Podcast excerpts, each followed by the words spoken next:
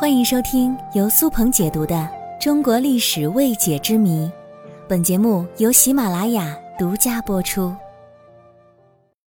古代女子用什么化妆品呢？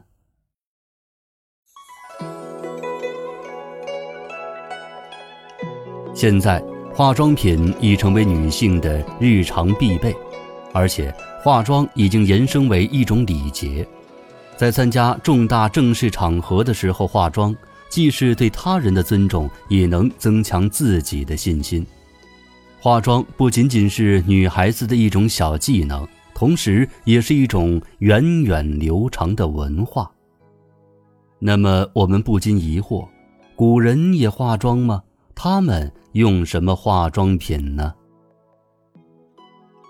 可以说。中国女性是人类最早学会化妆的群体之一，《楚辞·大招》中这样描写当时的美女，说：“意中立心，以动作之，粉白带黑，施方泽之。”由此可知，早在先秦时代，美女们就已经开始化妆了。她们涂粉、画眉、擦香，将自己精心打扮。著名史学家郭沫若先生在其历史剧《屈原》中，还据此为屈原虚构出了一个爱化妆的女生婵娟。她身系香袋，里面装着香粉，可以随时补妆。胭脂是中国古代妇女常用的一种化妆用品，是和妆粉配套的主要美容化妆品。胭脂主要由朱砂、红兰花、紫草、苏方木、落葵、石榴花、紫茉莉研制而成，并且加入了油脂、动物骨髓来适应不同的需要。胭脂这一个词的意义也逐渐成为了涂抹于面部这一类化妆品的总称。古人会把胭脂直接涂抹于面部或唇部。使面色和唇色得以改观。除了涂胭脂，画眉是中国最流行、最常见的一种化妆方法，产生于战国时期。屈原在《楚辞·大招》中记：“粉白带黑，施方则之。”带黑指的就是用黑色画眉。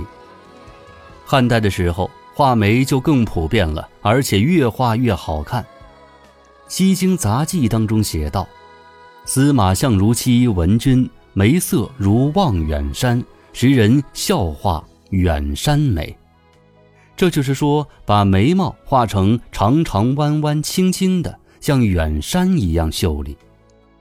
后来又发展成用翠绿色画眉，并且在宫廷当中也很是流行。到了盛唐时期。流行把眉毛画得短而阔，形如桂树的叶子或者是飞蛾的翅膀。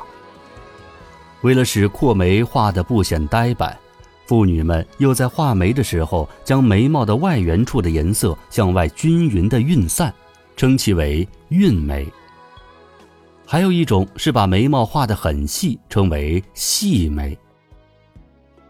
到了唐玄宗时期。画眉的形式则更加的多姿多彩，常见的就有十种眉，有鸳鸯眉、小山眉、五眉、三峰眉、垂珠眉、月眉等等。光是眉毛就有这么多的画法，可见古人爱美之心的浓厚。古代女人为了让自己气色红润，还经常会点口脂。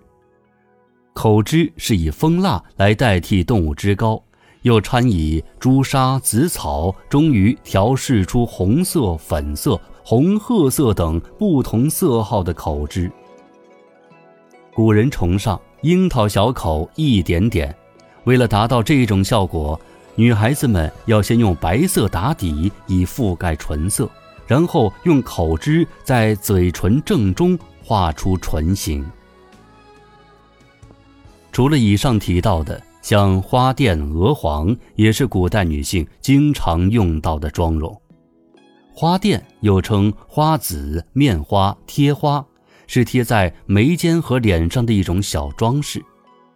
而鹅黄呢，是在额头上涂上黄色。当然，这种化妆方式现在已经不使用了，它主要是在唐朝时期盛行。